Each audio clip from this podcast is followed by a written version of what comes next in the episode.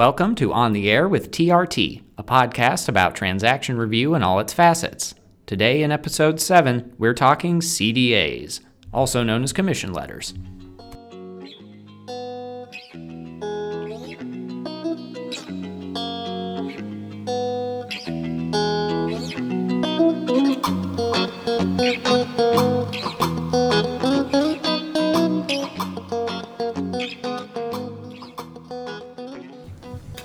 Hey everyone, this is Connor, your host for today's episode. This podcast has been created to provide on the go knowledge to our agents who are also on the go. So without further ado, let's get to it.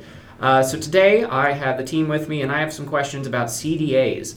Uh, what is a CDA?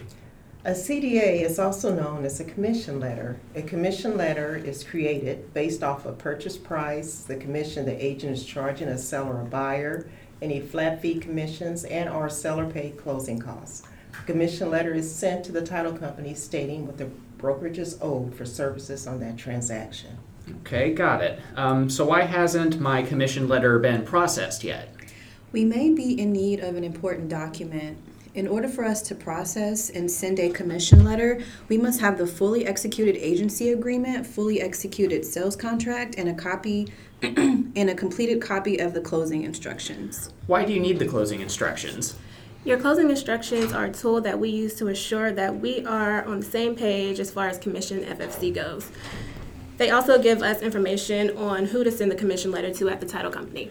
How do I request a commission letter or a revised commission letter? Well, that's simple. Email us at transactions at movewithplatinum.com, letting us know the property address and that you're requesting a commission letter or a revised commission letter.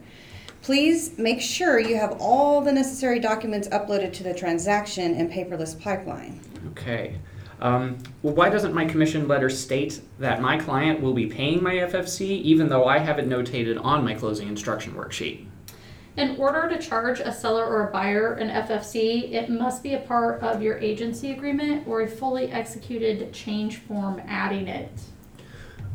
If uh, the buyer is using the seller's title company, do I have to write everything again on the buyer side of the closing instructions? No, you can write same for the buyer's title information. Got it.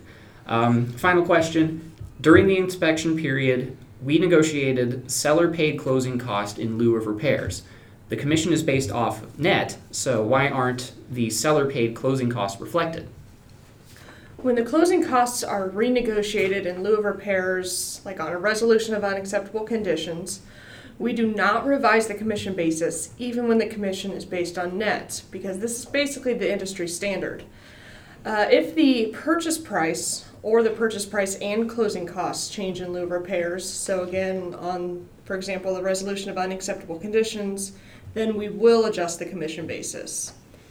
Um, on a related note, when we are on the buyer's side, we might rev- we will revise the commission basis if we have a copy of the commission letter from the listing side showing that, or you can get a co-op commission agreement signed by both agents and both brokers showing that change. All right, got it.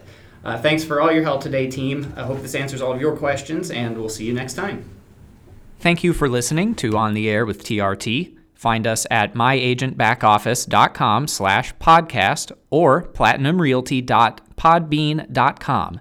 Airing of our next podcast will be announced on myagentbackoffice.com and the Platinum Realty Facebook page. Until next time, keep moving with Platinum.